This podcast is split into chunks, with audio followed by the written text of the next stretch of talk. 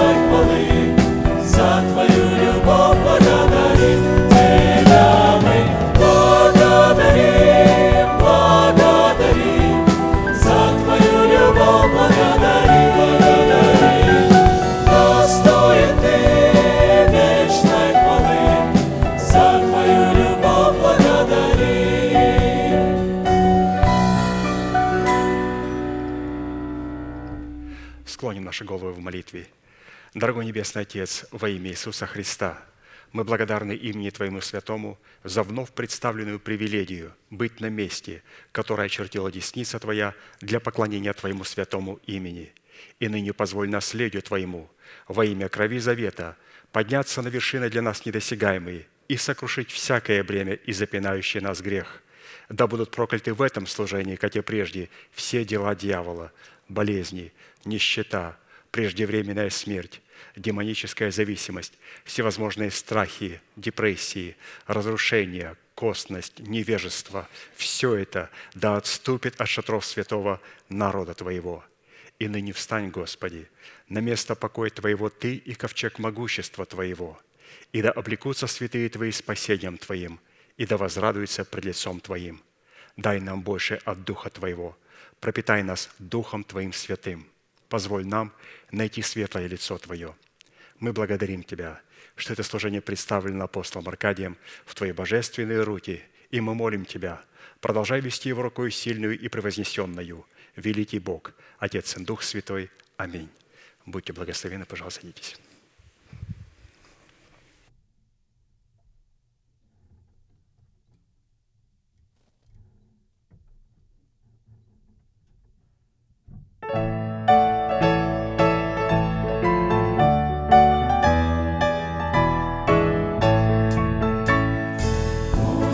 Спасению новый живой, Словом Христа открыть пред тобой. Сам Он тебе дарует покой, Сам говорит, приди. Радость, радость будет в небесах, Где мы в райских встретимся врата.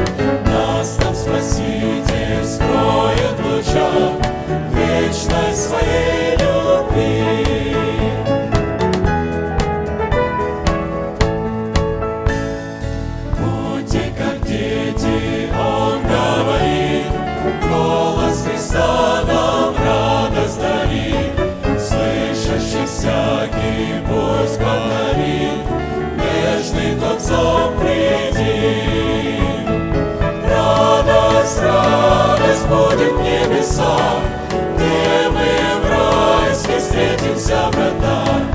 Нас там Спаситель скроет в лучах вечной своей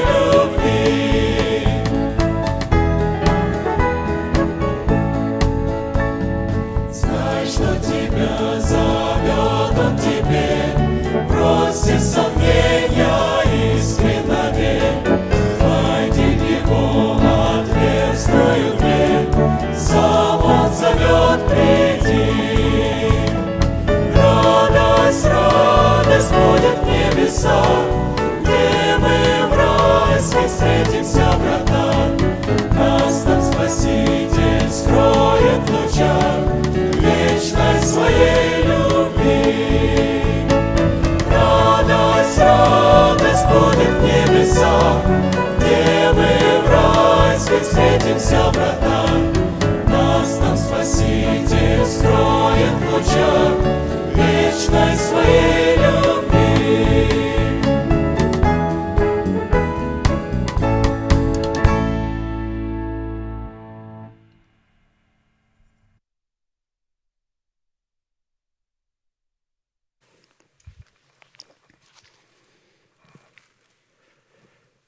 Евангелие Луки, 18 глава, с 15 по 17 стихи. «Приносили к нему и младенцев, чтобы он прикоснулся к ним. Ученики же, видя то, возбраняли им. Но Иисус, подозвав их, сказал, «Пустите детей приходить ко мне, и не возбраняйте им, ибо таковых есть Царство Божие. Истинно говорю вам, кто не примет Царство Божие как дитя, тот и не войдет в него». Таковых есть Царство Божие. И первое, что необходимо понять, что если мы не сможем принять Царство Божие как дитя, мы и не сможем войти в него. Но то, что мы приняли Царство Божие как дети, еще совершенно не говорит, что мы вошли в него. Дело в том, что в процессе нашего вхождения в Царство Небесное или же распространения Царства Небесного в самом себе необходимо сохранить качество младенцев – это качество очень легко теряется, когда человек становится духовным, когда он начинает полагаться на свой интеллект, на свои разумные возможности. Он теряет это качество. И, как мы видим, он принял его, но он не смог сохранить и утвердить себя в этом царстве. И для того, чтобы сохранить себя и утвердить в этом царстве, необходимо вначале позволить Христу прикоснуться к нам – Писание говорит, что родители приносили детей ко Христу, чтобы Он прикоснулся к ним. Это первое прикосновение, прикосновение Бога к человеку, когда его кто-то приносит ко Христу. Второе прикосновение – это когда сам человек изъявляет желание и предъявляет определенные усилия, имеет сильную жажду прийти сам ко Христу. Но это когда человек заключает водное крещение, заключает завет с Господом, он говорит, Господь, я это делаю сам – я предпринимаю это решение, и я хочу сам прикоснуться к Тебе. И, конечно же, третье прикосновение – это когда Иисус Христос приходит к нам и прикасается своим воскресением, своей державой жизни, которая воцарится в наших телах. Поэтому у нас есть святые, которые хотят посвятить своего ребенка.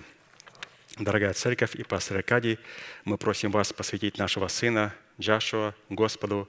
Благодарим Вашик и Элла. Пожалуйста, Вашик и Элла, мы просим вас выйти сюда, и мы будем посвящать их сына. Это Джашуа. То есть, уже если говорить, это Иисус. Это имя Иисус, но если говорить на иврите, то это Джашуа, то есть это вот маленький Иисус. То есть примерно вот так Иисуса а, принесли в храм, чтобы посвятить Его. Это было первое прикосновение Отца к своему Сыну. То есть Отец Небесный хотел прикоснуться к своему Сыну. Но необходимо, чтобы, было, чтобы Иосиф и Мария принесли своего младенца в храм. То есть сегодня этим храм является Церковь Иисуса Христа. И если родители приносят своего младенца на то место, которое не является храмом, на то место, которое не является матерью, и там нету отца или же человека, представляющего отцовство Бога, то, разумеется, такое посвящение, оно не имеет никаких легитимных оснований для того, чтобы принести родителям своего сына, необходимо, чтобы этих родителей представляли Церковь Иисуса Христа, то есть Сион и человек, представляющий отцовство Бога. Это апостол. Либо человек, который а, временно исполняет его роль. Ну, в данном случае это я, исполняю роль э, пастора Аркадия, который он возложил на меня. И поэтому этот фактор очень необходимый для того, чтобы Христос мог прикоснуться. Пожалуйста, встаньте и протяните вашу правую руку, символ правовой деятельности, и мы будем благословлять Джашуа. Дорогой Небесный Отец, во имя Иисуса Христа, мы благодарим Тебя за родителей, которые сегодня изъявили желание посвятить своего ребенка Господу. Они, Господь, пришли на то место, на котором сегодня находится память святому имени Твоему. И сегодня на основании, Господь, Твоего Слова и в силе Святого Духа мы принимаем благословение для этого чада и благословляем его из святого храма Твоего. Да благословит Тебя Господь, да презрит на Тебя светлым лицом Своим и помилует Тебя и да даст Тебе мир – да падут вокруг тебя тысячи и десятки тысяч, одесную тебя, а к тебе не приблизятся. Да придут на тебя благословения гор древних и холмов вечных. Да будешь ты царским венцом и славную диадему в руках Господа. И да будет благословена премудрость и милость Бога в жизни твоей во имя Отца и Сына и Святого Духа. Аминь. Маленький Иисус. Все, ну, все, благодарим вас. Садись, пожалуйста. Садись, пожалуйста.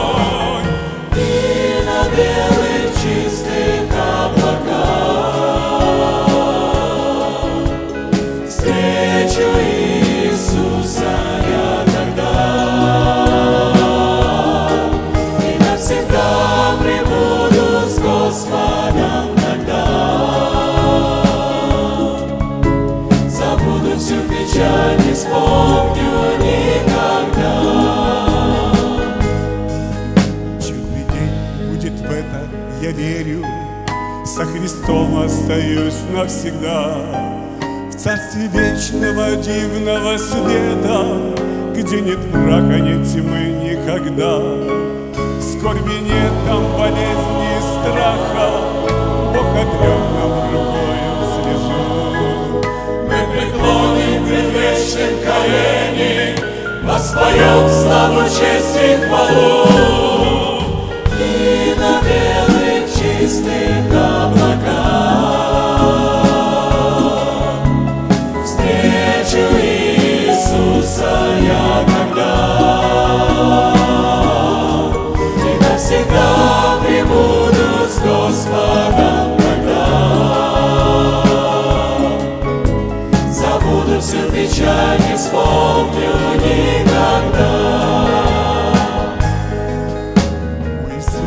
я счастлив, что ты Оправдал и омыл своей кровью И облег в ризы Божьей любви Наделив неземной красотою Чтобы в город воротами войти Соединившись со всеми святыми.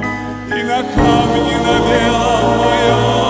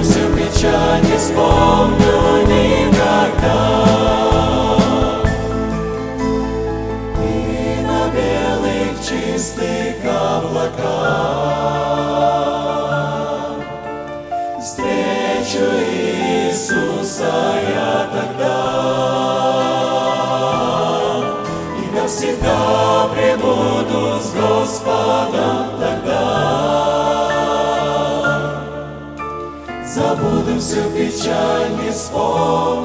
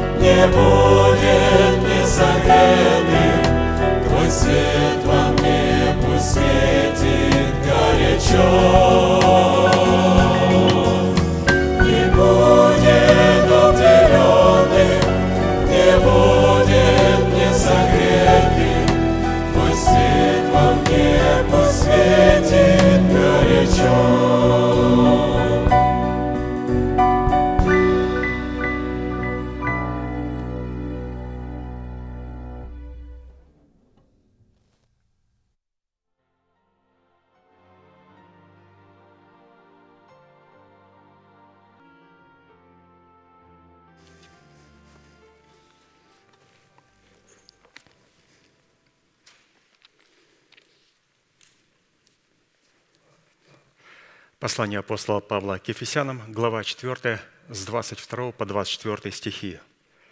«Отложить прежний образ жизни ветхого человека и сливающего в обольстительных похотях, обновиться духом ума вашего и облечься в нового человека, созданного по Богу в праведности и святости истины».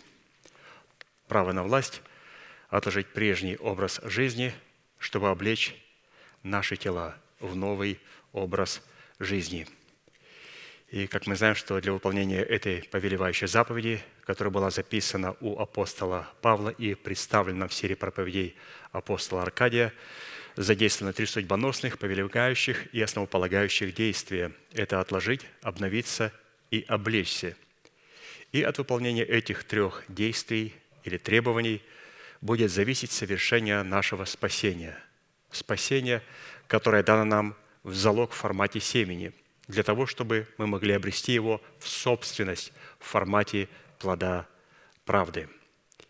И в связи с этим мы остановились на сказании 17-го псалма, в котором Давид исповедует свой наследственный удел в восьми именах Бога. Познание и исповедание восьми имен Бога, обуславливающих завет Бога с нами, является стратегическим учением для воинов молитвы – в достоинстве царей, священников и пророков, помазанных на царство на своим призванием. Это стратегическое учение. Вот сейчас мы будем читать, и мы должны познавать его и исповедовать его. И это стратегическое учение, оно рассчитано только для воинов молитвы. А воин молитвы – это человек, который знает свое призвание, который знает и тактику, и стратегию – если человек не знает тактики, то не может приходить к стратегии. Вот мы изучаем нашу тактику, что нам необходимо сделать для того, чтобы взять свое призвание. И, как мы знаем, нашим призванием является не спасение этого мира гибнущего, а спасение своей смертной души и усыновление своего тленного тела. И когда спасение Христова наполнит в Его великих обетованиях нашу душу и наше тело, то вот тогда начнется истинная евангелизация. Истинная евангелизация. Как пастор говорит, что самая потрясающая и истинная евангелизация будет тогда, когда придет тысячелетнее царство, когда увидят Иисуса Христа, Господа. И до этого, когда увидят Иисуса Христа, который придет в тело человека – и проявится в телах святых, которых Он приготовил к восхищению. Это тоже будет сильнейшая евангелизация, которой никогда не было. И, разумеется, когда Он придет на свое второе пришествие с Церковью Христовой, то это будет колоссальная евангелизация, где весь мир преклонится перед Христом и признает Его. Псалом 17, с 1 по 4 стих – Возлюблю Тебя, Господи, крепость моя, Господь, твердыня моя и прибежище мое. Избавитель мой, Бог мой, скала моя, на Него я уповаю. Щит мой, рог спасения моего и убежище мое. Призову достопоклоняемого Господа и от врагов моих спасусь. Давайте все вместе провозгласим наше наследие в Иисусе Христе. Господи, Ты крепость моя, Господи, Ты твердыня моя, Господи, Ты прибежище мое, Господи, Ты избавитель мой, Господи, Ты скала моя, Господи, Ты щит мой, Господи, Ты рог спасения моего, Господи, Ты убежище мое. Писание говорит, что вот это является, святые, стратегическим учением. Это не просто обыкновение, обычай в нашей церкви, что-то вместе провозглашать. Это не обычай. Это стратегическое учение, которое нам необходимо знать, понимать и исповедовать. Итак, в определенном формате, насколько это позволил нам Бог, исходя из меры нашей веры, мы уже рассмотрели свой наследственный удел во Христе Иисусе в полномочиях пяти имен Бога в достоинстве крепости, твердыни, прибежища, избавителя и живой скалы – а поэтому продолжим рассматривать наш наследственный удел во Христе Иисусе в имени Бога, состоящего в достоинстве живого щита. И, разумеется, необходимо дойти и иметь законное и юридическое право обращаться к Господу, Господь, Ты щит мой, Ты защита моя. К этому ему нельзя прибегать, если мы вначале не возвеличили Бога в Его Слове, когда мы говорим, Господи, Ты крепость моя – это первое имя. Здесь мы говорим, что такое крепость? Ты неизменный в Слове Бог. Почему неизменный в Слове Бог? Потому что то, что Бог сказал, Он это сделает. Он возвеличил свое Слово превыше всякого имени своего. И теперь мы в храме нашем возвеличиваем Слово Божие так, как Бог возвысил его на небесах – и мы являем в нашем теле Его достоинство крепости. Отец, я возвеличил Слово, как Ты его возвеличил. И Господь говорит, теперь ты можешь сработать с моим именем, Господи, Ты крепость моя. После этого мы приходим ко второму имени. Господь, Ты твердыня моя. В этой твердыне пастырь показал для нас важность и необходимость использовать заповеди и уставы Божьи в формате гирь и весов – вот этих твердынь, посредством которых мы взвешиваем себя, для того, чтобы очистить себя от всякой скверной плоти и духа. Это второе имя. То слово, которое мы возвеличили в первом его имени, во втором, это слово начинает действовать в нас и очищать нас. Для чего? Для того, чтобы третье имя, мы сказали, Господи, Ты прибежище мое, я прибегаю к Тебе, я прибегаю к Тебе. Зачем?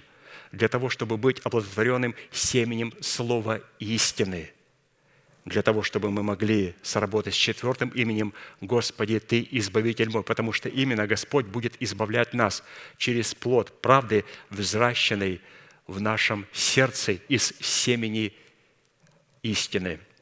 И когда Господь позволит нам сработать с именем Избавителя, когда Он увидит, что Господь будет нас избавлять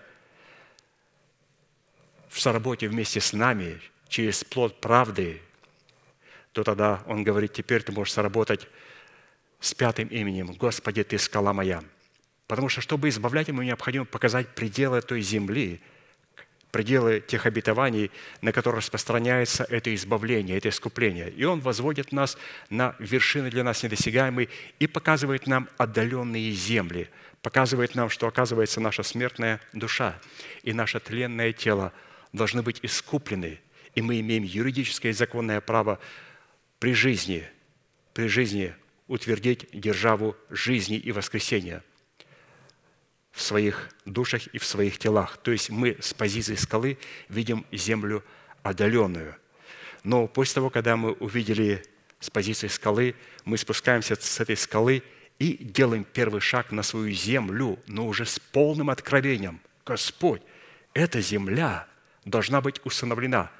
И Господь говорит, вот теперь тебе нужна защита. Господи, от кого? Говори, Господь, Ты мой щит от Твоего собственного народа, от дома Твоего Отца, который противится истине и всегда противился, и от своих собственных желаний, от своей собственной души. Поэтому вот это имя «Господь, Ты щит мой», шестое имя, здесь нам необходима живая защита от Господа. Но не только защищаться – мы потом увидим, пастор будет нам показывать седьмое имя Господа, «Ты – рог спасения моего». Нам необходимо будет взять свое наследие и задействовать полномочия силы Божьей в Его имени, «Ты – рог спасения моего». И в седьмом имени Он скажет, «Я – убежище Твое». То есть убежище на возвышенностях. Убежище – это когда Маав будет опустошен, посрамлен и окончательно сокрушен и с шумом не спровергнут из наших тел. Итак, Господи, Ты щит мой. Слово «щит» в Писании употребляется как живая защита, которая возводится Писанием в достоинство оснащения воинов молитвы.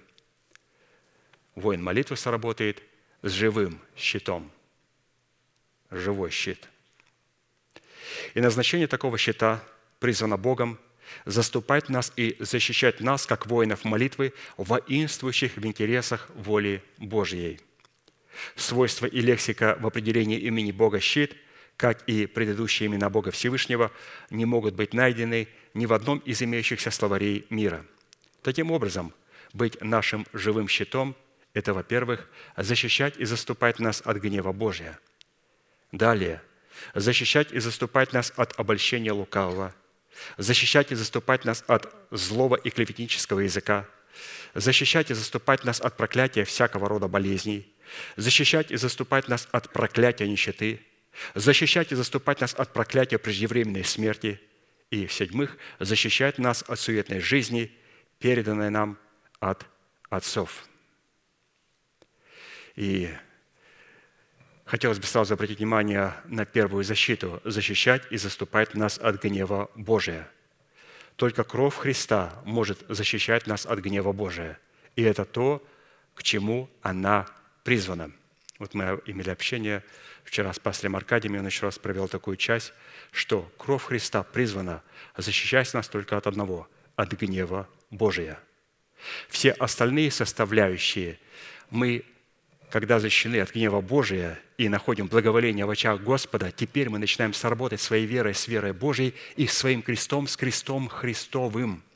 Теперь мы берем силу и полномочия креста Христова и начинаем воевать с обольщениями лукавого, со злым и клеветническим языком, с проклятиями всякого рода болезней, проклятиями нищеты, проклятиями преждевременной смерти и суетной жизни, переданной нам от отцов – мы воюем истиной креста Христова. Но истина крови Христовой, пастор подчеркнул, а, он говорит, запомните, что она защищает нас и заступает от гнева Божия и полностью удовлетворяет Его святость. И говорит, после того, когда в крови Иисуса Христа, которую мы приняли на основании Писания, и мы не оправдываем себя деланием дел закона, а, мы принимаем оправдание даром по благодати, искуплением Иисуса Христа, то есть соглашаемся с делом Его искупления, тем самым мы защищаем себя от гнева Божия. И если мы защитили себя от гнева Божия, это говорит о том, что мы получили юридическое право теперь получать защиту или же наступать на обольщение, на всякое зло, на всякого рода проклятия, нищеты, болезни, преждевременной смерти и на суетную жизнь. Но вот именно вот очень красиво пастор провел такую часть. Запомните, что кровь Христа дана только для того, чтобы удовлетворить гнев Отца, и чтобы нам иметь законное право приходить в присутствие Отца и получить юридическое право применять силу креста Христова в своей жизни над всеми остальными врагами, которые противны Богу.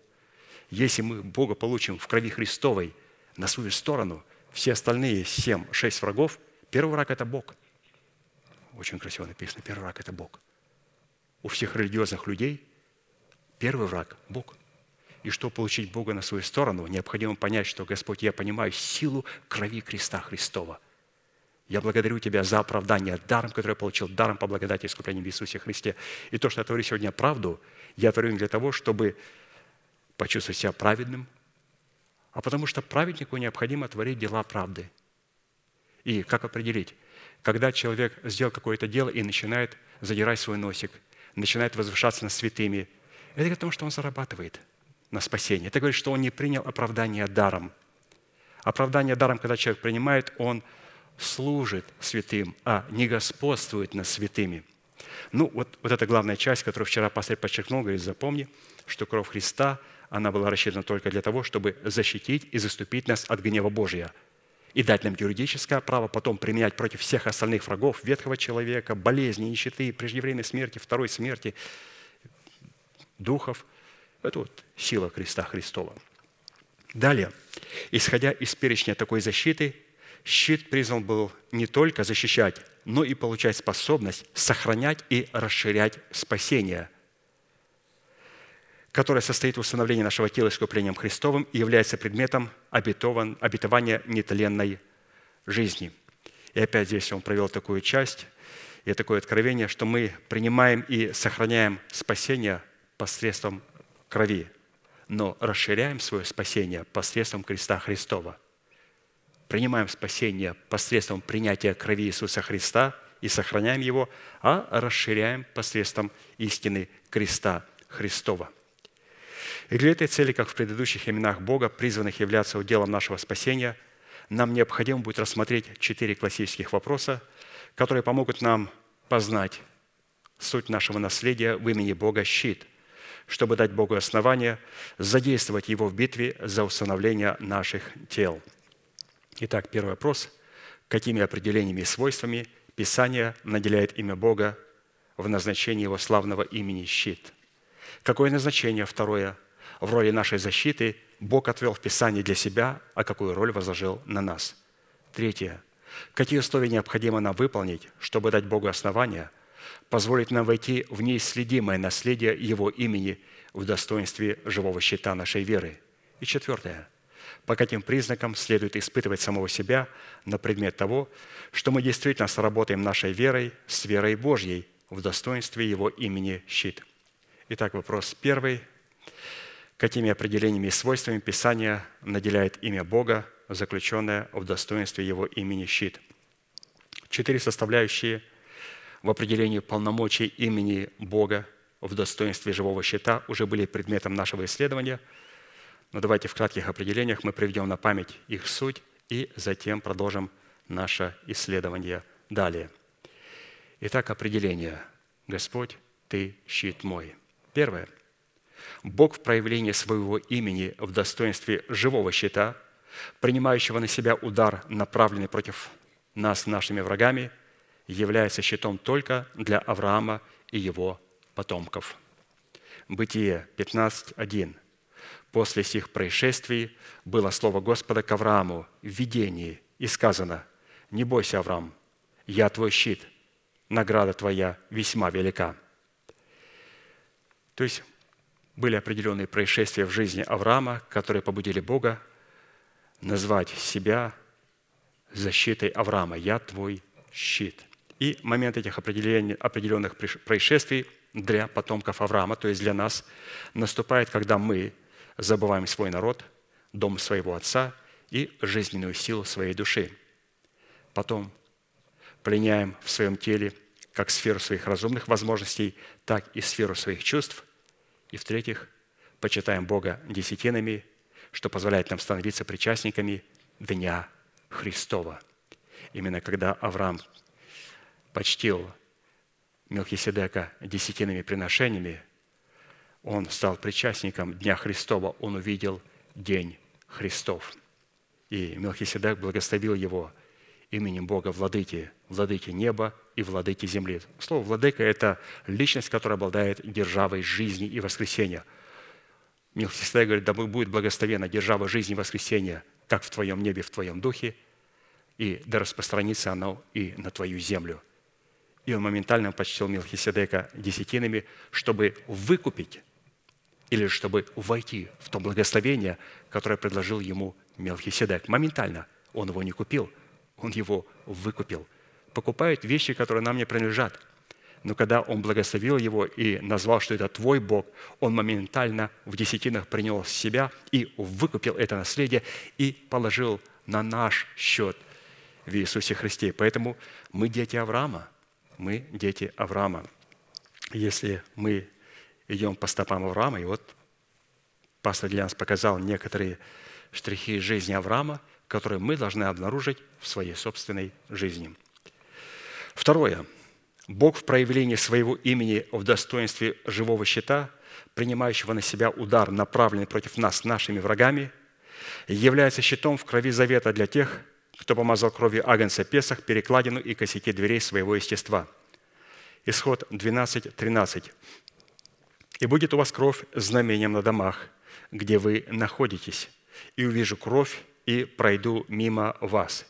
И не будет между вами язвы губительной, когда буду поражать землю египетскую». То есть, как мы видим о том, что здесь кровь являлась знамением на домах, и ее необходимо было помазать для того, чтобы защитить себя и сохранить от гнева Божия.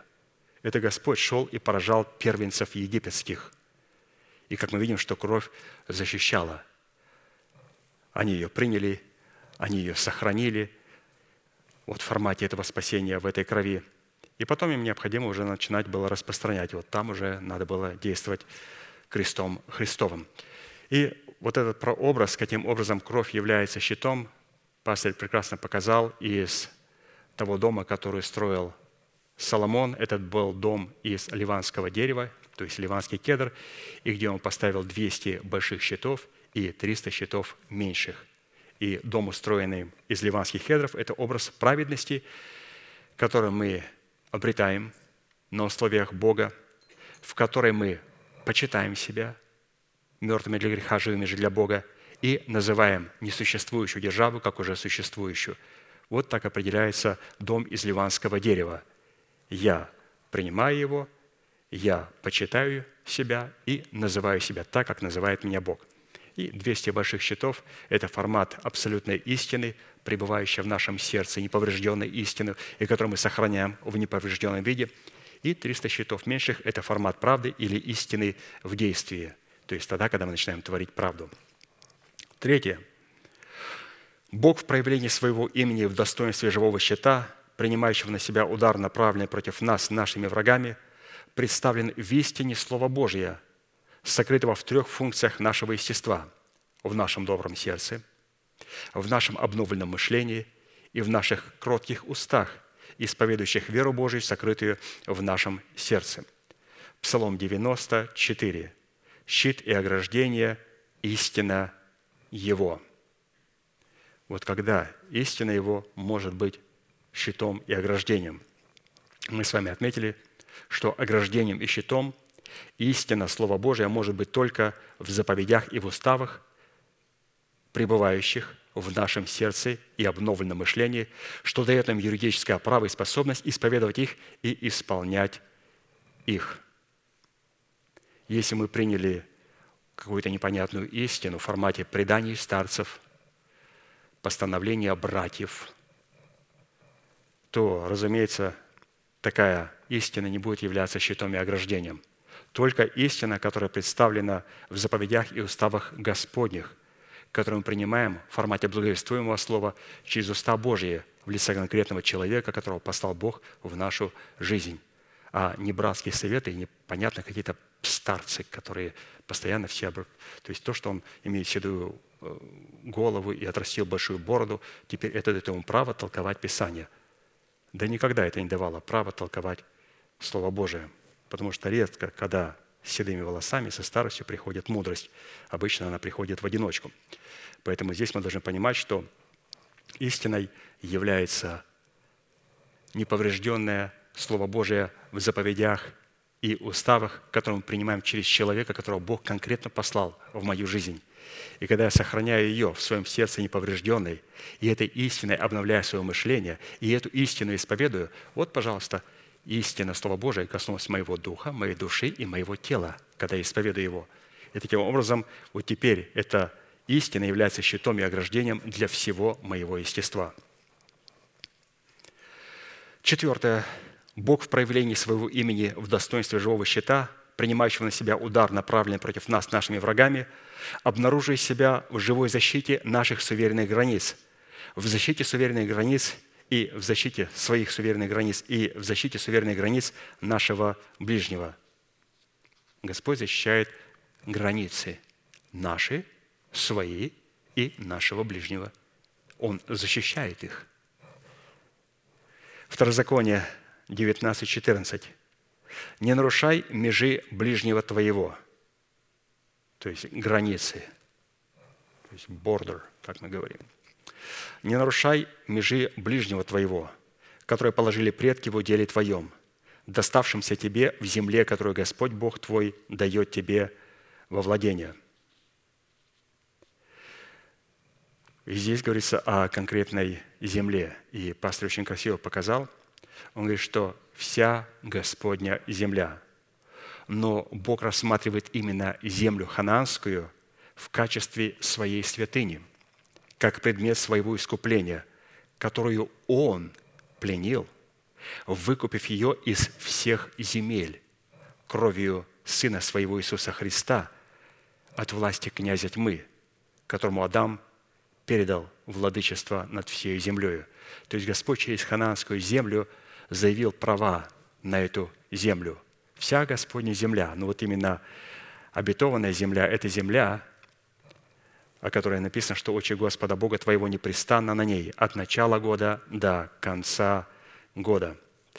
И, конечно же, эта земля была выкуплена, и очи Господа постоянно на этой земле – и если мы приняли обетование усыновления наших тел искуплением Христовым, то мы должны понимать, что несмотря ни на что, что бы с нами ни происходило, какие бы болезни и недуги нас не посещали, какие бы симптомы мы не обнаруживали в своем теле, а, чтобы там какой вердикт мы не слышали от врачей, мы должны четко понимать, то есть не в сфере своих эмоций, а в сфере веры – что, согласно Слову Божия, Господь сказал, что очи Господа постоянно на эту землю. Он даже не моргает глазом. А мы говорим, Господь, Ты забыл меня. Он говорит, я даже еще глазом не моргнул. Он говорит, просто перемести себя из состояния эмоций в состояние веры Божьей. Что говорит Писание о человеке, который принял это обетование – да Господь с нас не сводит, не сводит свои глаз, постоянно смотрит на нашу землю. Но мы должны понимать, что эта земля была куплена, куплена 2000 лет назад богатейшим человеком.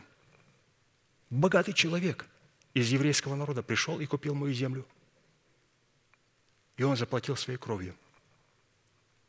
И потом меня спрашивает, ты хочешь выкупить у меня ее? Я говорю, ну, цена-то была высокая. Он говорит, я купил своей кровью твою землю. Ты хочешь мне ее выкупить? А если я не выкуплю, ты погибнешь. Я хочу ее выкупить. Сколько это будет стоить? Он говорит, два секля. Пол секля там, пол секля, пол секля, пол шекеля повод. Так это, я могу больше дать. Он говорит, ну, ну ты, не, наверное, не понимаешь, о чем я говорю. Пол сикеля – это то, что я сделал, половину своей работы. Ты должен теперь сработать своим крестом, с моим крестом. Ты сможешь выкупить эту землю, и ты выкупишь ее, если выкупишь свою душу. Что такое, Господь, эти пол сикля серебра? Он говорит, ты должен умереть для своего народа, для дома своего отца и своих расслевающих желаний, и облечься в статус пришельца сироты и вдовы. И это говорит о том, что эта земля выкуплена тобою. Состояние пришельца, вдовы и сироты, как нас научил наш апостол, брат Аркадий, говорит о том, что мы законно вступаем в это наследие, потому что эти три состояния говорят о том, что мы выкупили своей душой в смерти Господа Иисуса Христа землю, которая была куплена 2000 лет Господом Иисусом Христом. Он пленил нашу землю и купил ее – и говорит, вы можете в любое время выкупить ее. Потому что Господь сказал, не продавай земли навечно, навсегда. Еврей всегда может ее выкупить в любой момент. Но платить надо будет своей душой, своим народом, домом своего отца, который противится истине Слова Божия, и своим собственным пониманием и другим вещам, которые исходят уже непосредственно из нашей нераспятой души. И вот мы выкупаем через эти три состояния. А потом, разумеется, мы сохраняем и распространяем – себя в этих пределах через качество царя, священника и пророка. То есть вот эти три качества уже должны для того, чтобы нам распространить Царство Божие и завладеть этими пределами вместе с Господом Иисусом Христом. Пятое. Бог в проявлении своего имени в достоинстве живого щита, принимающего на себя удар, направленный против нас нашими врагами, обнаруживает себя в благоволении только к человеку праведному, в ответ на его благоволение к Богу, в котором он защищает интересы воли Божьей. Псалом 5, 13. «Ибо Ты благословляешь праведника, Господи, благоволением, как щитом венчаешь его». Благоволением, как щитом венчаешь его. То есть благоволение Бога – это, оказывается, защита Бога. Но такая защита, как мы прочитали, может быть только для праведника. Только для праведника защита или же щит в формате благоволения к нему Бога может быть востребована. Итак, в данном месте Писания праведность человека рассматривается Писанием в благоволении человека к Богу, на что Бог отвечает данному человеку своим благоволением, которое служит для праведника живым щитом, венчающим его мышление, что делает мышление праведника недоступным для проникновения в него всякой мятежной мысли, восстающей против Бога в лице его посланников. Вот что значит благоволением как щитом венчаешь его. Венчаешь его, то есть одеваешь венец. Ты защищаешь меня, и этот, этим щитом венчаешь меня. То есть этот щит будет защищать мое мышление от всякой мятежной мысли. Вот такое Господь дал обетование праведнику – за то, что он явил к нему свое благоволение. Он говорит, теперь я являю свое благоволение к тебе. Вот он будет для тебя щитом, который будет венчать тебя или же защищать твое мышление от всякой мятежной мысли. Праведником в Писании называется только тот человек, который являет свое благоволение к Богу в повиновении своей веры, вере Божьей в устах человека, носителя семени слова истины, с последующим исполнением этой истины в уставах Бога – Благоволение Бога на наше к Нему благоволение является предметом Его предузнания и предвидения, в котором Он являет к нам свое благоволение из вечности прежде нашего бытия. То есть, каким образом Господь являет свое предузнание и предвидение через благоволение на наше благоволение. Иеремия 31.3 издали, или как пастор говорит, здесь написано, как в оригинале, из вечности. Издали, то есть из вечности явился мне Господь и сказал, любовью вечную я возлюбил тебя, и потому простер к тебе благоволение. Господь пришел из вечности и говорит нам такие слова. «Я возлюбил тебя любовью вечную и простираю к тебе свое благоволение». Из этого местописания следует, что когда еще не было начальных пылинок Вселенной, Бог предузнал и предвидел каждого из нас по нашему будущему отношению к истине в благовествуемом нам Слове и поместил нас во Христе Иисусе, чтобы уподобить нас образу Сына Своего, дабы Он был первородный между многими братьями. То есть Бог предузнал нас и предвидел нас в Иисусе Христе по нашему отношению к истине. Если человек рожден от истины, то он рожден от Бога.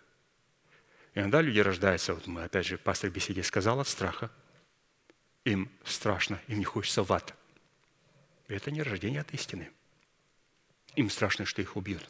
Это не рождение от истины или же какие-то другие вещи, которые побудили. Ему хочется переехать в Америку. А там все верующие. Это не рождение от истины. Рожденного от истины, вот определяется это рождение от Бога.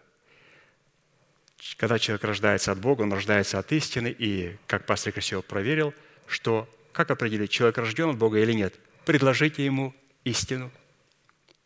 И если он махнет рукой, знайте – что этот человек не рожден от Бога. Как? Я же все принял, крещусь. Я верю в Него. Я верю, что там точно кто-то есть. Быть рожденным от Бога – это быть рожденным от истины, а это очень легко проверить. И когда ученики говорили Иисусу, Иисус, тебя все оставили. Он говорит, а что вы переживаете? Это дерево, которое не отец мой насадил. Вы следуйте за мною.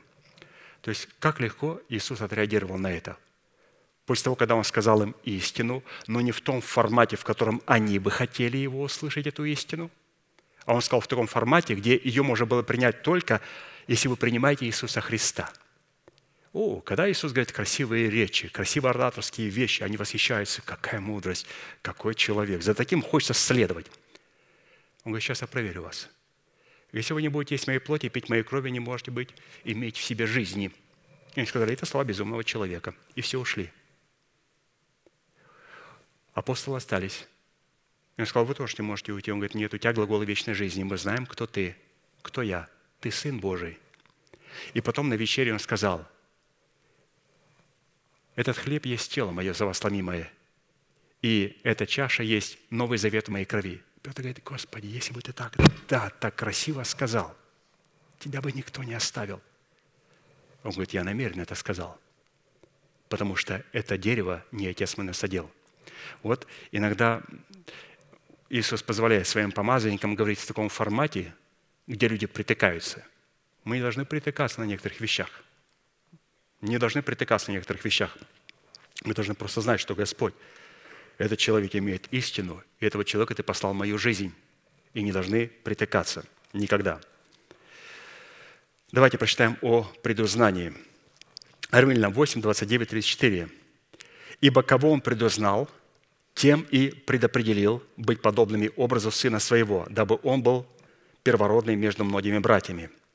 А кого Он предопределил, тех и призвал. А кого призвал, тех и оправдал. А кого оправдал, тех и прославил». Что же сказать на это?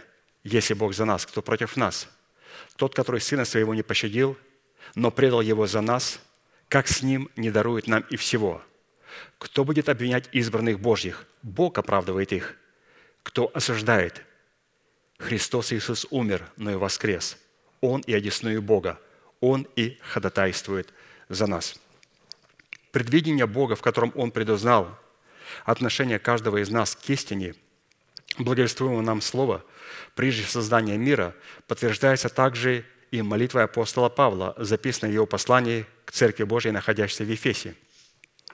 Ефесянам 1, 3, 5.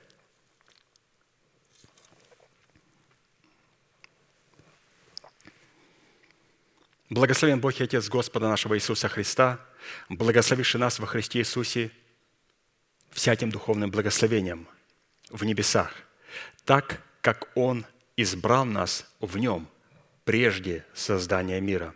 Еще раз, так как Он избрал нас в Нем прежде создания мира, что мы были святы и непорочны перед Ним в любви, предопределив усыновить нас себе через Иисуса Христа по благоволению воли Своей.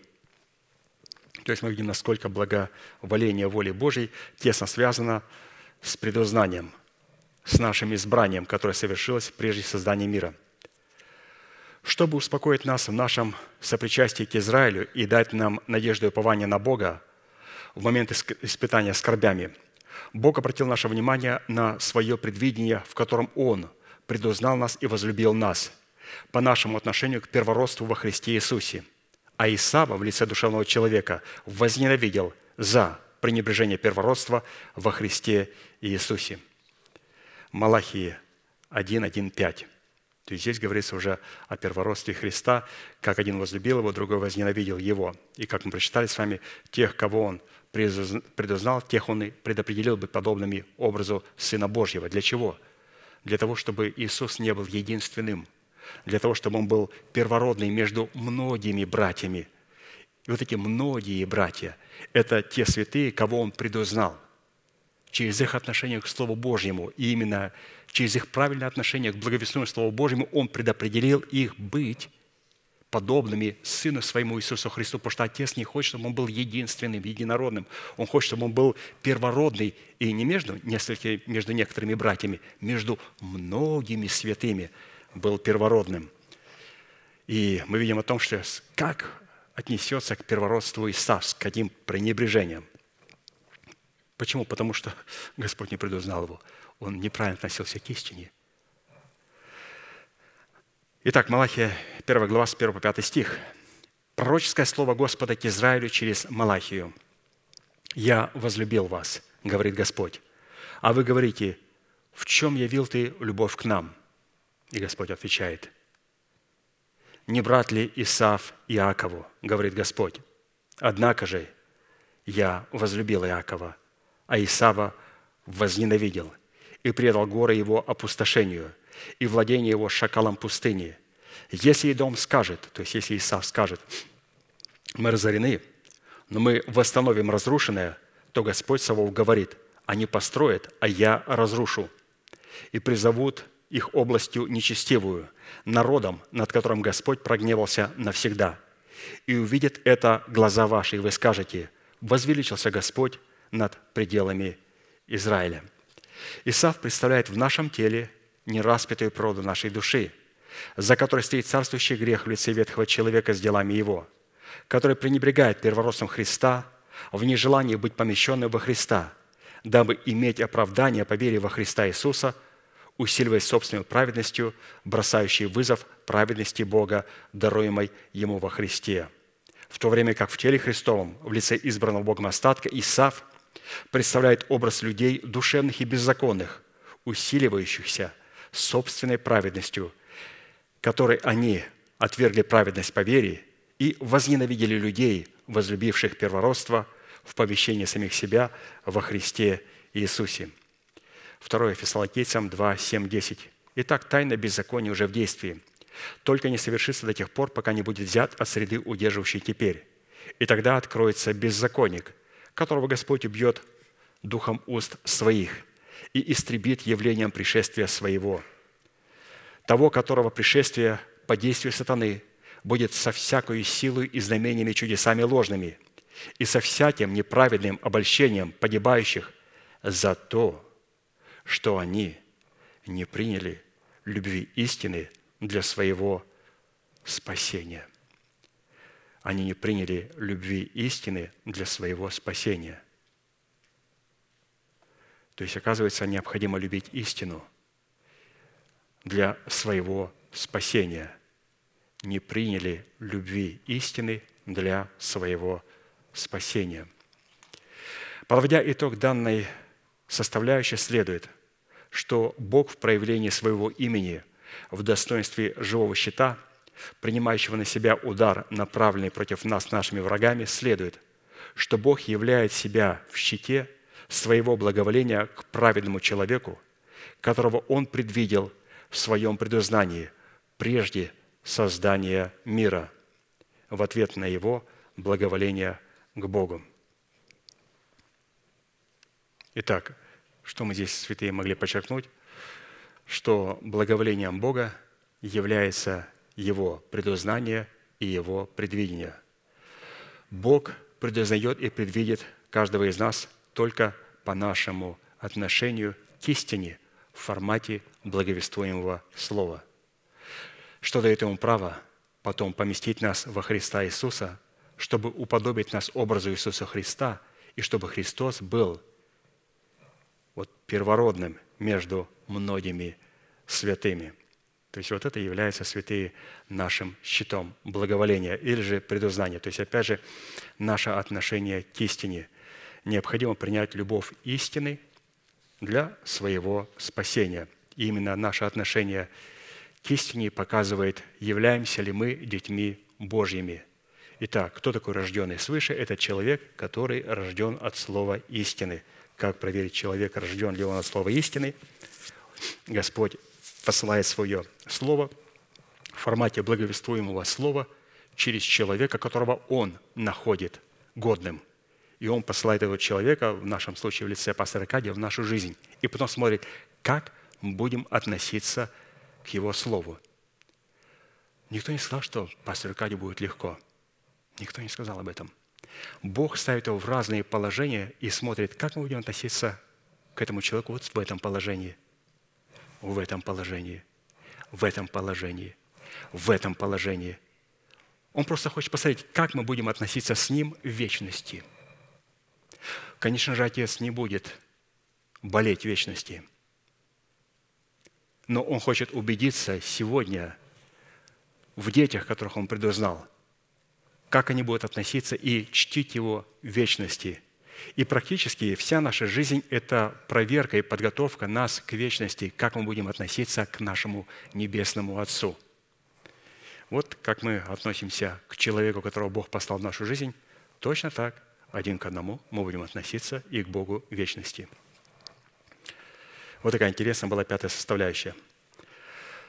Шестая составляющая.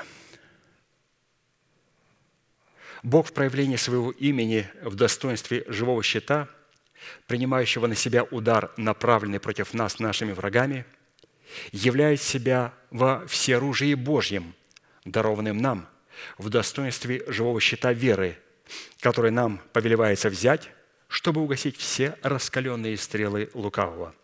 Ефесянам 6, 16.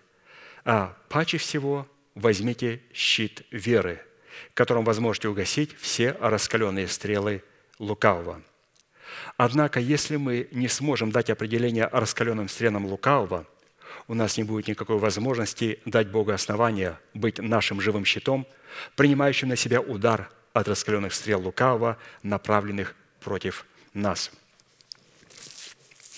Исходя из определения Писания, раскаленные стрелы лукавого – это ложные свидетельства нашего ближнего, направленные против нас. Притча 25, 18. «Что молот и меч и острая стрела – тот человек, произносящий ложное свидетельство против ближнего своего». Причина, по которой наши ближние могут вести себя, вести себя подобным образом, кроется в их зависимости или в их соработе со своим ветхим человеком, который является программным устройством падшего Херувима, переданного им в греховном семени их отцов по плоти. Несмотря на то, что мы родились от семени слова истины, и наш новый человек стал программным устройством Бога, с имеющимся в нем программой оправдания, принятой нами в формате залога, в нашем теле осталось программное устройство греха в лице нашего ветхого человека с имеющимся в нем генетической программой греха. Таким образом, та программа, которой мы будем отдавать предпочтение и с которой мы будем сотрудничать, станет как нашим настоящим, так и нашим будущим. Еще раз посчитаем. Та программа, которой мы будем отдавать предпочтение и с которой мы будем сотрудничать, станет как нашим настоящим, так и нашим будущим. После того, когда мы родились от семени слова истины, нам предложен был выбор – сработать либо с программой смерти, находящейся в программном устройстве, которым является царствующий грех, живущий в нашем теле в лице ветхого человека, либо с программой бессмертия, находящийся в программном устройстве, которым является наш сокровенный человек, рожденный от Бога через благовествуемое нам семя слова истины. После того, когда Бог заключил с нами Израилевыми завет на Хариве, Бог сказал им, из, им через своего раба Моисея такие слова. Второзаконие 30, 15, 20. «Во свидетели перед вами призываю сегодня небо и землю – Жизнь и смерть предложил я тебе, благословение и проклятие. Избери жизнь, дабы жил ты и потомство твое, любил Господа Бога твоего, слушал глаз Его и прилеплялся к Нему. Ибо в это жизнь твоя и долгота дней твоих, чтобы пребывать тебе на земле, которую Господь с клятвой обещал отцам твоим, Аврааму, Исааку, Иакову дать им. Отсюда следует – когда сердца спасенных людей, которые приняли свое спасение в семени оправдания, которое является форматом залога их спасения, вместо того, чтобы пустить его в оборот смерти Господа Иисуса и умереть для своего народа, для дома своего Отца и для расливающих вожделений своей души, дабы получить свое спасение в собственность в плоде правды, они отвратились от преданной им святой заповеди и обратили себя в исполнителей программы смерти – и стали как врагами Бога, так и нашими врагами. В силу этого их лживые слова, направленные против нас, стали раскаленными стрелами лукавого. И если их изобличают во лжи, они говорят, ничего личного, я только пошутил. Притча 26, 18, 19. Как притворяющимся помешанным – или же сумасшедшим, бросает огонь, стрелы и смерть, так человек, который коварно вредит другу своему и потом говорит, я только пошутил. Именно таким путем многие святые сами трансформируют себя в категорию званых, которые отказались пустить в оборот серебро своего спасения и стали как помешанные, сумасшедшие в среде наших собраний, так как их сердца стали колчаном для раскаленных стрел лукавого. То есть я здесь, святые, подчеркнул, то есть когда мы друг друга обижаем, вот есть такая фраза в английском, nothing personal, ничего персонального нету. Я просто пошутил. Там Джас Керин или как там по-другому говорят. Нет. Вот эту фразу надо выкинуть. Если я сказал слово, и это обидело человека, он подошел, говорит, ты знаешь, вот меня поранило это слово. Я говорю, ну, прости меня за то, что мое слово могло тебя поранить. Я тебя люблю, я не хотел тебя поранить. Прости меня, пожалуйста. Просто это очень красиво, когда мы просим у друга прощения, когда мы говорим, да nothing personal, что ты там расстроился? И вот такие вещи я видел. Вот человек пошел, вот над этим человеком насмеялся, и потом смеется, nothing personal. К нему подходит другой человек, и точно так с ним шутит. И он подходит и плачет ко мне, меня оскорбили, меня обидели. Я говорю, не так ли ты поступил с братом своим? Он говорит, да, когда в тебя кидают, намного больнее, чем ты, когда кидаешь. Я говорю, в том-то и дело. Когда в тебя камень попадает, больно, а когда ты кидаешь, смешно. Поэтому, святые, вот эта фраза у христиан должна быть полностью искоренена. Вот как нам написал пастор Аркадий, вот эти вот фразы. Я только пошутил. Но не смешно.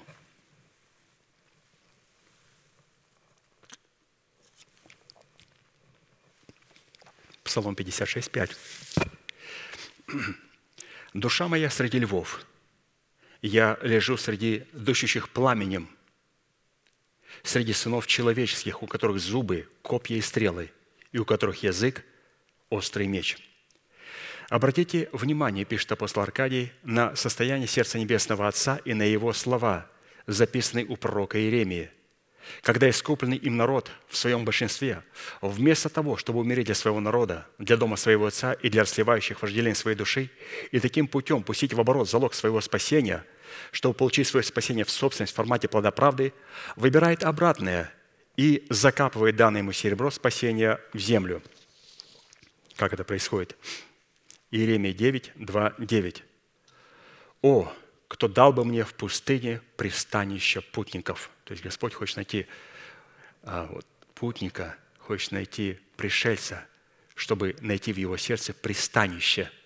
Господь говорит, о, кто дал бы мне в пустыне пристанище путников. Вот хотел бы он найти такого святого. Оставил бы я народ мой и ушел бы от них, ибо все они прелюбодеи, скопища вероломных, как лук напрягают язык свой для лжи, усиливается на земле неправдою, ибо переходит от одного зла к другому, и меня не знают, говорит Господь. Берегитесь каждый своего друга и не доверяйте ни одному из своих братьев, ибо всякий брат ставит преткновение другому, и всякий друг разносит клеветы. Каждый обманывает своего друга, и правды не говорят – приучили язык свой говорить ложь, лукавствуют до усталости. Ты живешь среди коварства. По коварству они отрекаются знать меня, говорит Господь. Посему так говорит Господь Саваоф. Вот я расплавлю и испытаю их. Ибо как иначе мне поступать с черью народа моего? Язык их – убийственная стрела, говорит коварно. Устами своими говорят с ближним своим дружелюбно – а в сердце своем строит ему ковы. Неужели я не накажу их за это, говорит Господь?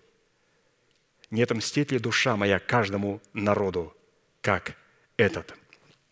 Итак, Бог и сегодня ищет себе пристанище в путниках, находящихся в пустыне, которые облечены во всеоружие Божье, за которое они заплатили цену тотального освящения, дабы поклоняться Ему в духе и истине – и, найдя их, он успокаивает свое сердце путем отмщения скопищу людей, которые, именуя себя иудеями, на суть таковы. Иезекииль 28, 18.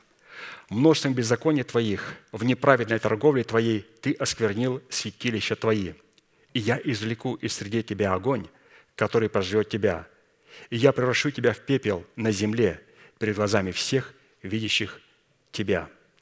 Из этого местописания следует, как бы не радовались нечестивые и беззаконные люди в успехе своей лжи, направленной ими против избранного Богом остатка, которую они именуют правдой, когда придет время жатвы, которой невозможно избегнуть, огонь, раскаленный их стрелами, в произнесенных ими словами лжи, вынесенной из злого сокровища их сердца, обратиться в их собственные недра.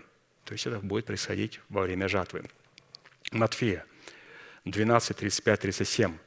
«Добрый человек из доброго сокровища выносит доброе, а злой человек из злого сокровища выносит злое. Говорю же вам, что за всякое праздное слово, какое скажут люди, дадут они ответ в день суда, ибо от слов своих оправдаешься, и от слов своих осудишься». Итак, кто такой вот этот злой человек и кто такой добрый человек? Злой человек – это человек нечестивый – который ранее был святым, а затем оставил тези прямые, чтобы ходить путями тьмы, и стал радоваться, делая злое, восхищаясь злым развратом, у которого пути кривые, и который блуждает на стезях своих, который оставил руководителя юности своей и забыл завет Бога своего. Псалом 7, 15, 17. Вот – нечестивый зачал неправду, был чреват злобою и родил себе ложь. Рыл ров и выкопал его, и упал в яму, которую приготовил. Злоба его обратится на его голову, и злодейство его упадет на его темя.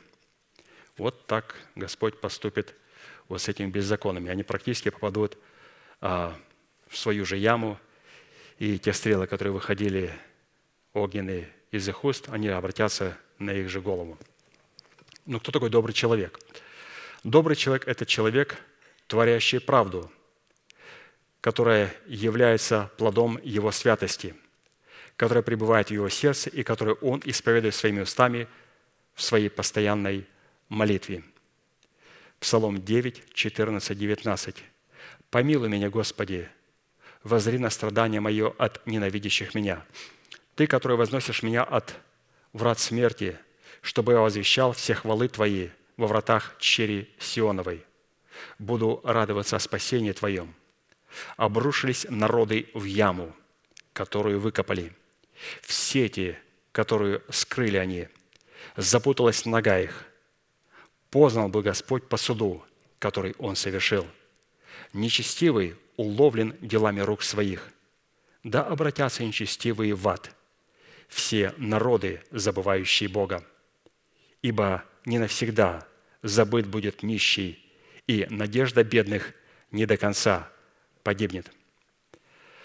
Сами по себе раскаленные стрелы лукавого в словах людей, заполнивших наши собрания, возвратятся в их недра. Когда? Когда мы явим правду Бога в Его святости и обратим их раскаленные стрелы в их недра, совершив тем самым суд, писанный Богом. Потому что функция живого щита находится в состоянии нашего правового сердца и в исповедании нашими устами этого правосудия. Вот, пожалуйста, вот, где мы приходим уже к этой формуле. Вот в чем заключается функция живого щита. Каким Господь образом будет защищать нас от раскаленных стрел лукавого.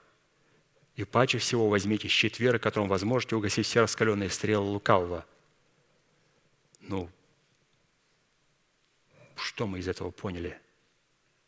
Вот, вот мы только вот сейчас приходим к, этим, к этой формуле после того, когда пастор нам обрисовал все эти картины.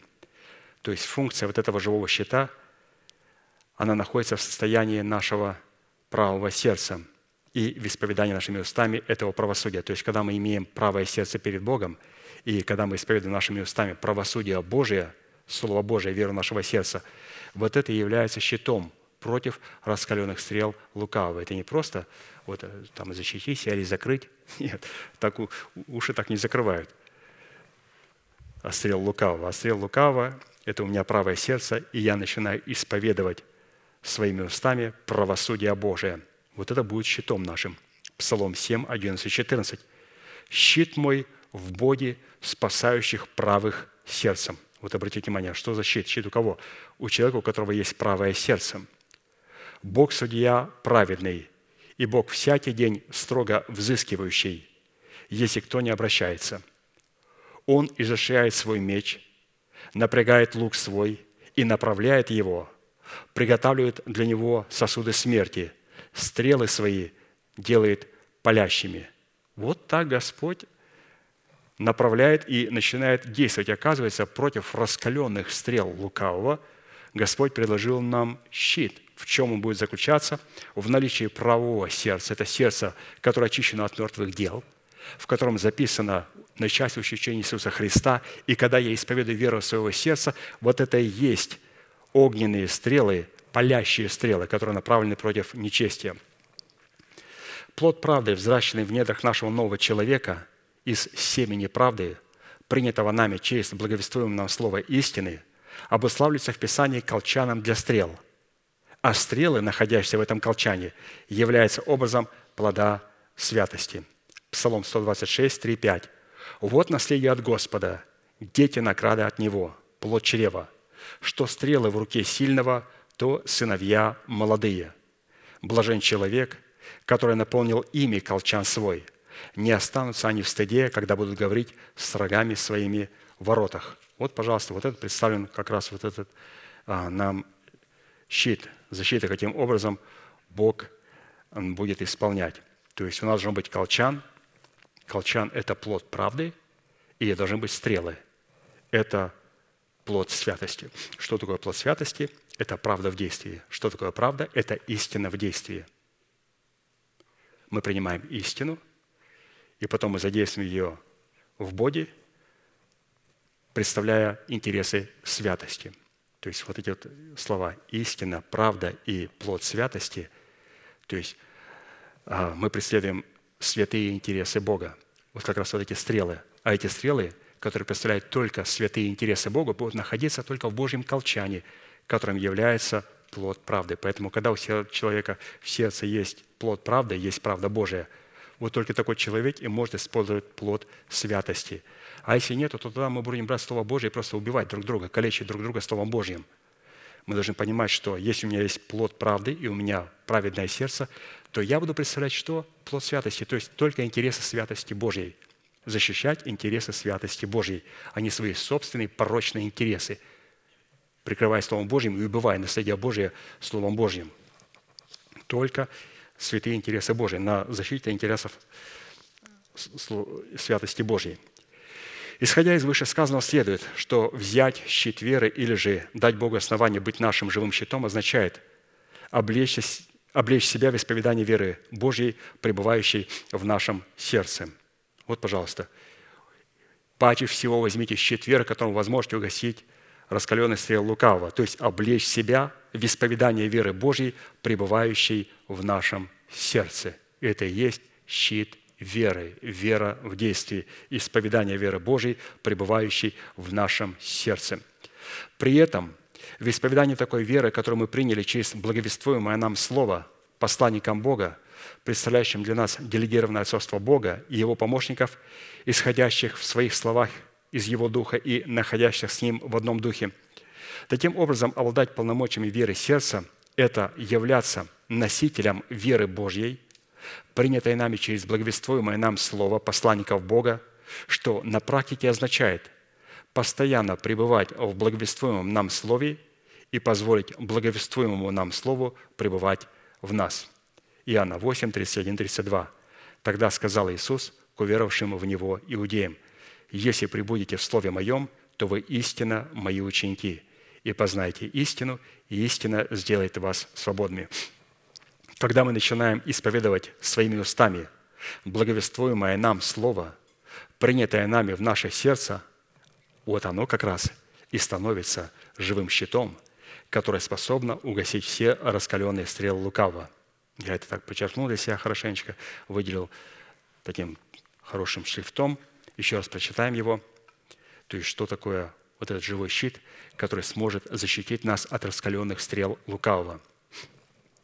Когда мы начинаем исповедовать своими устами благовествуемое нам Слово, принятое нами в наше сердце, оно становится живым щитом, которое способно угасить все раскаленные стрелы лукавого.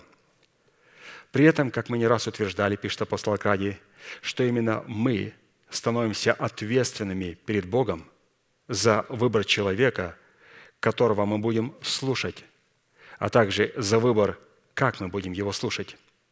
Именно от этого выбора будет зависеть принятие нами живого щита веры, способного угасить все раскаленные стрелы лукавого. Вот посмотрите, как, сколько мест пастор приводит для того, чтобы показать, как соработать с живым щитом, чтобы защитить себя от раскаленных стрел лукавого. Тут надо разобраться, кого мы слушаем, определились. Второе, как мы его слушаем, тоже определились. Теперь, как мы исповедуем это Слово Божие, здесь мы тоже вот определяемся. Римлянам 10, 8, 12. «Но что говорит Писание? Близко к тебе Слово, в устах твоих и в сердце твоем, то есть Слово веры, которое проповедуем. Ибо если устами твоим будешь исповедовать Иисуса Господом и сердцем твоим веровать, что Бог воскресил Его из мертвых, то спасешься. Потому что сердцем верует к праведности, а устами исповедует ко спасению. Ибо Писание говорит, «Всякий верующий в Него не постыдится». Здесь нет различия между иудеем и еленом, потому что один Господь у всех, богатый для всех, призывающих Его.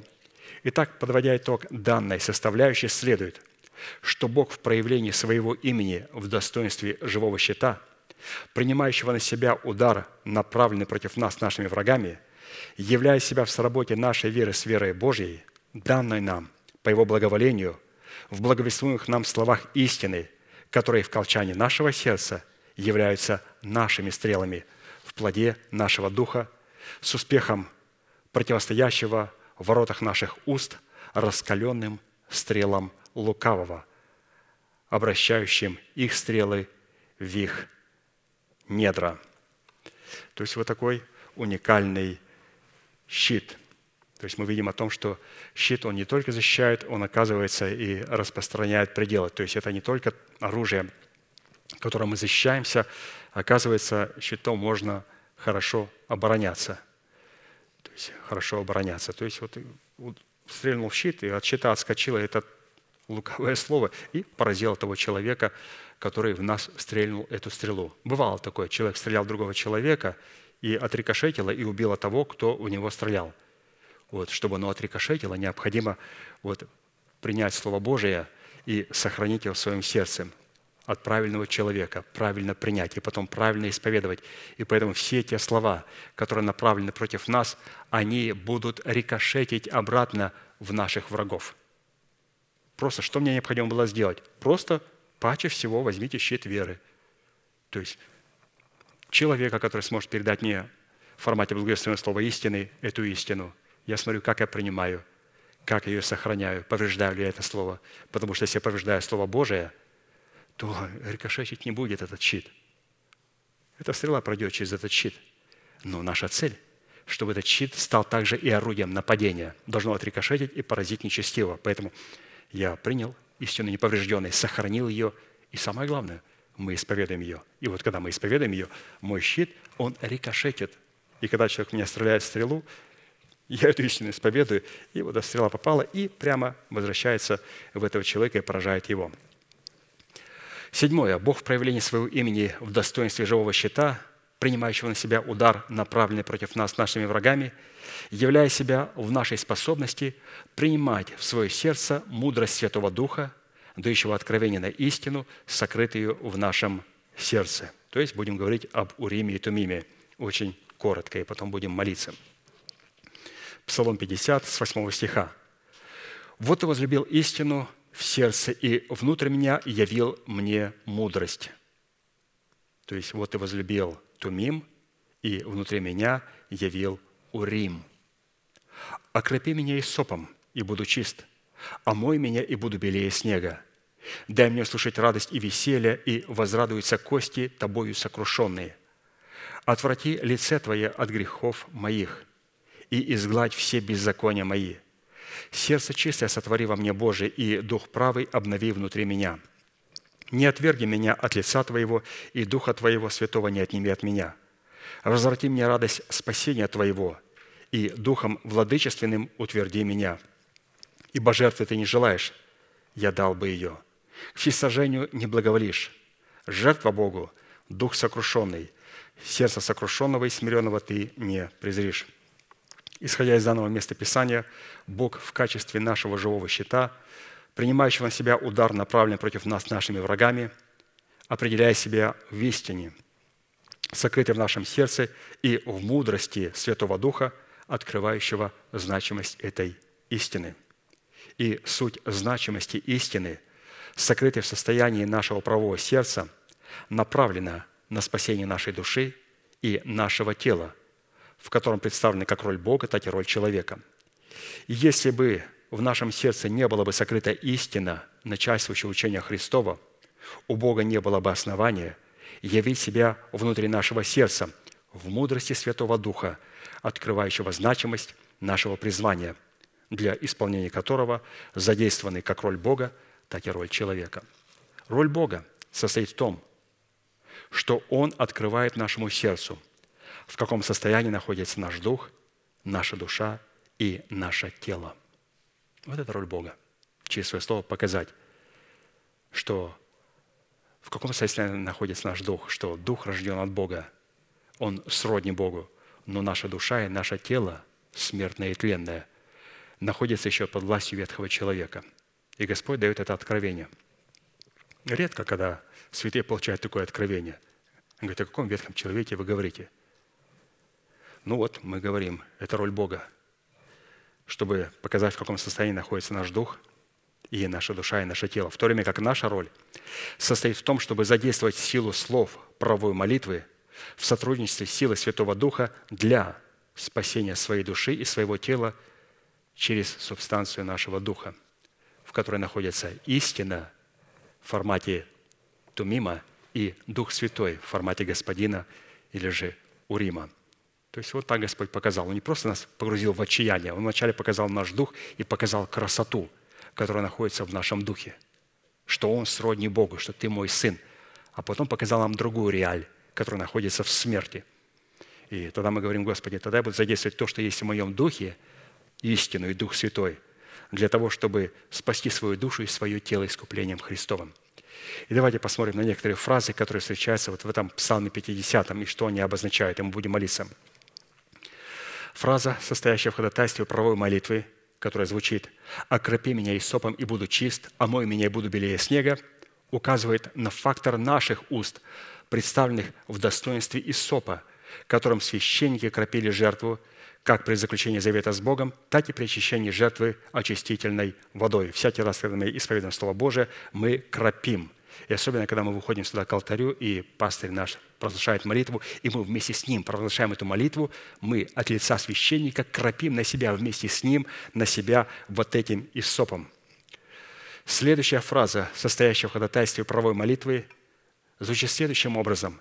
«Дай мне услышать радость и веселье, и возрадуются кости тобою сокрушенные». Это указывает на нашу способность услышать обетование о воздвижении в нашем теле державы нетления.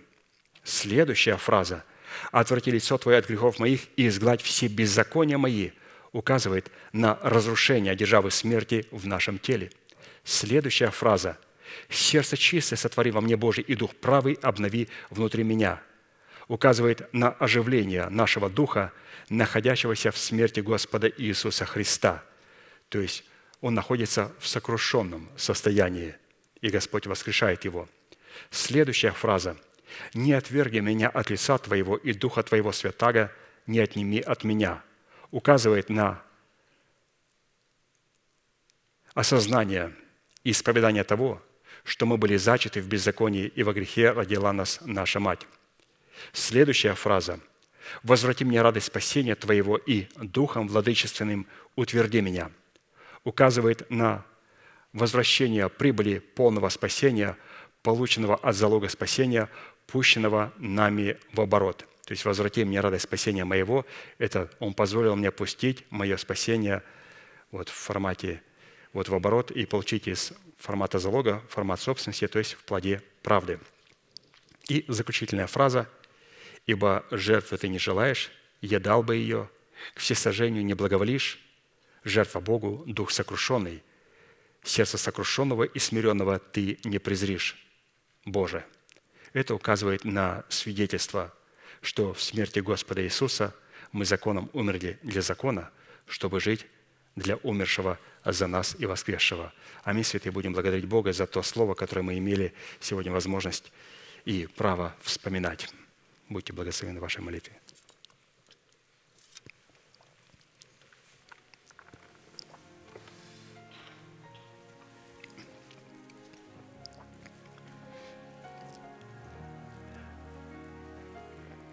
Дорогой Небесный Отец, во имя Иисуса Христа, мы благодарим Тебя за великую привилегию пребывать на месте, которое очертила десница Твоя, для поклонения Твоему святому имени. Мы благодарим Тебя, что на этом месте пребывает память святому имени Твоему. И согласно этого, Господь, щит и ограждение будет являться святая истина Твоя. Мы благодарим Тебя, Господь, за ту истину – которую мы приняли и которая стала для нас, Господь, защитой и щитом. Мы благодарим Тебя, Господь, что Ты защищаешь нас через принятую истину. Мы приняли, Господь, эту истину, что Твои глаза постоянно обращены на нас, чтобы защищать нас. Мы молим Тебя, Господь, о Твоей защите. И Ты, Господь, даруешь эту защиту в Своей истине. И мы сегодня принимаем эту истину для того, чтобы защитить себя от раскаленных стрел лукавого. Для этого, Господь, мы признаем статус Твоей церкви. Мы признаем статус посланника Божьего, которого, Господь, Ты послал в нашу жизнь. И мы принимаем, Господь, эту неповрежденную истину, и мы сохраняем ее в своем сердце неповрежденной, что позволяет нам облекаться – в полномочии исповедания веры нашего сердца, и никакая стрела лукавого не сможет меня поразить. Мы благодарим Тебя, Господь, что Ты сегодня своим щитом венчаешь нас и защищаешь наше мышление от всяких коварных мыслей. Благодарим Тебя, Господь, за эту защиту, которую Ты являешь нам в Своем имени – мы благодарим Тебя, Господь, за Твою защиту, которую Ты являешь нам в крови Господа Иисуса Христа. Что сегодня Твоя кровь защищает нас от гнева Божия. Мы благодарим Тебя за дело искупления, которое мы приняли даром по благодати искупления в Иисусе Христе. Мы не хотим найтись в Тебе со своей собственной праведностью – но с той, которая через веру, с праведностью по веру в Иисуса Христа. Благодарим Тебя, Господь, за эту праведность. И что именно с позиции этой праведности Ты даешь нам право быть защищенными от Твоего гнева, потому что Ты есть Бог-судья, и Ты наказываешь беззаконие. И мы благодарим Тебя, что в Сыне Твоем Ты позволил нам быть сокрытым. И мы сегодня, Господь, помазываем – косяки и перекладину наших домов от Твоего гнева. И благодарим Тебя, Господь, что гнев Божий прошел мимо наших домов. И Ты, Господь, облекаешь нас в полномочия получить защиту от всех других врагов в лице ветхого человека, в лице смерти, в лице болезней. И здесь, Господь, мы прибегаем к истине креста Христова и умирая для своего народа, для дома своего Отца – и своих расливающих желаний мы защищаем себя в смерти Господа Иисуса Христа от всех врагов наших, которые являются и Твоими врагами. Благодарим Тебя, Господь, что Ты окропил нас иссопом, и мы, Господь, являемся чистыми перед Твоим святым лицом. Мы будем, Господь, продолжать и дальше исповедовать благовествуемое Слово своими устами. Мы благодарим Тебя, Господь, что Ты дал услышать нам радость и веселье – И да возрадуются, Господь, кости Тобою сокрушенные. Благодарим Тебя, Господь, за это обетование в преддверии надежды. И мы сегодня, Господь, утверждаем это обетование своими сердцами. Мы называем несуществующую державу смерти и воскресения как уже существующую. И мы молим, Господь, Тебя о том часе, когда Мав, когда ветхий человек будет шумом не спровергнут из нашего тела, и на его месте будет воздвигнута держава жизни и воскресения – мы приняли, Господь, эту жизнь, мы приняли, Господь, это воскресение. И мы сегодня возвещаем об этой жизни с Твоего Сиона, в Твоей церкви.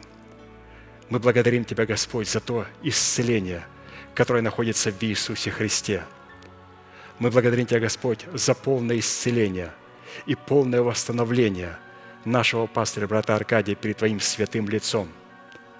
Мы благодарим Тебя, Господь, что Ты позволил ему – совершать служение, которому Ты готовил, Господь, его с ранних лет.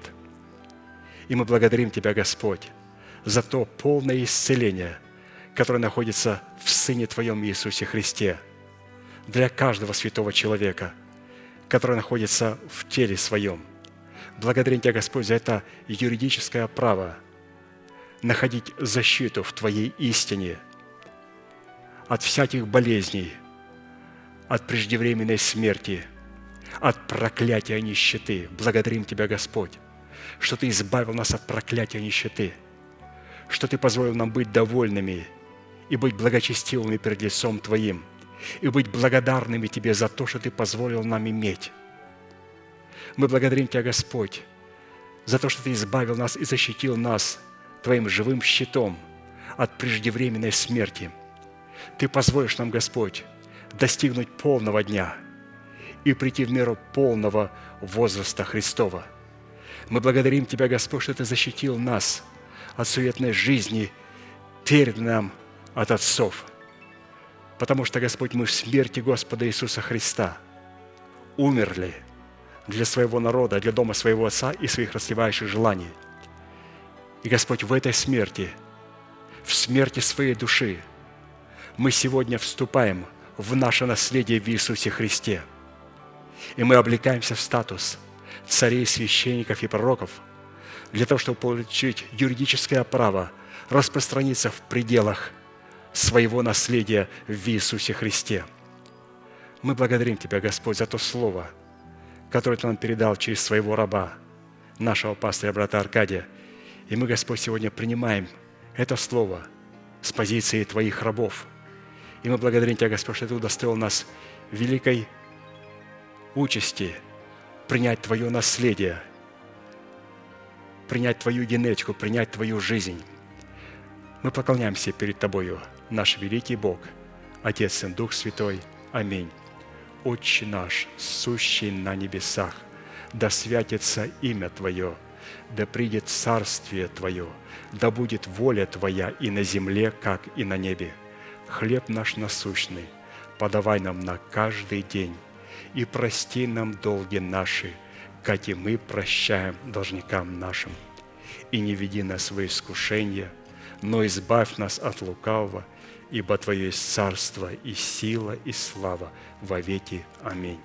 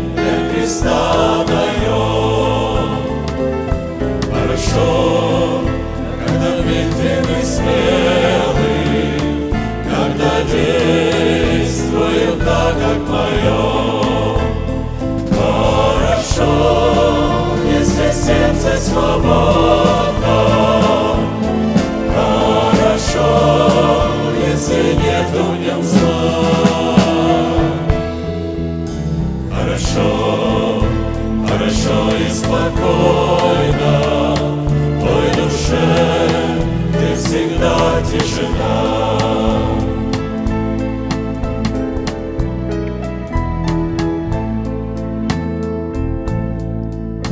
Хорошо, когда горе невзгоды Нашу душу порой всколыхнут Когда чувствуем тяжесть дороги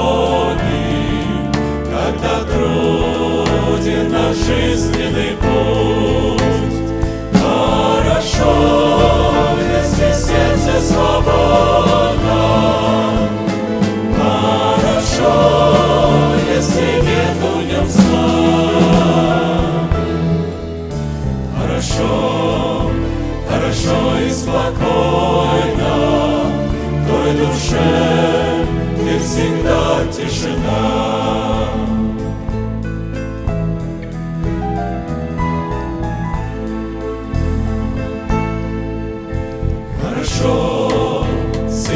Иисусом повсюду. С Ним легко, ведь Он бремя несет.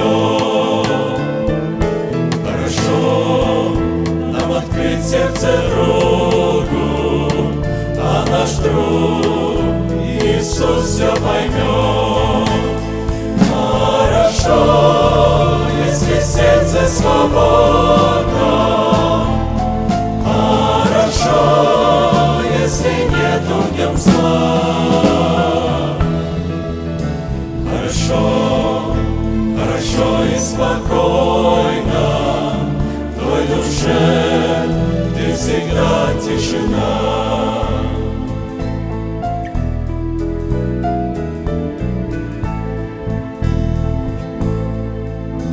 Хорошо, как мы счастливы с Богом, покинет Он нас никогда. По нелегким житейским дорогам Хорошо с Иисусом всегда. Хорошо, если сердце свободно,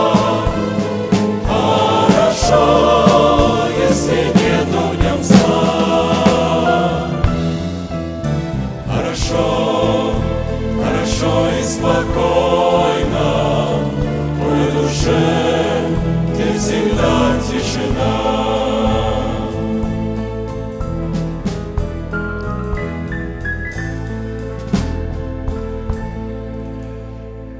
И закончим нашей неизменной манифестацией. Могущему же соблюсти нас от падения и поставить перед славою Своею непорочными в радости, единому премудрому Богу, Спасителю нашему, через Иисуса Христа, Господа нашего, слава и величие, сила и власть, прежде всех веков, ныне и во все веки. Аминь. Наше богослужение закончено. Следующее собрание будет сегодня, молитва бдения, также утренняя молитва и общее богослужение с 12 до 2 воскресенья. Будьте благословены в вашем пути и в жилищах ваших. И, как наш пастор говорит, можете поприветствовать друг друга. Благодарю вас. Благодарю вас.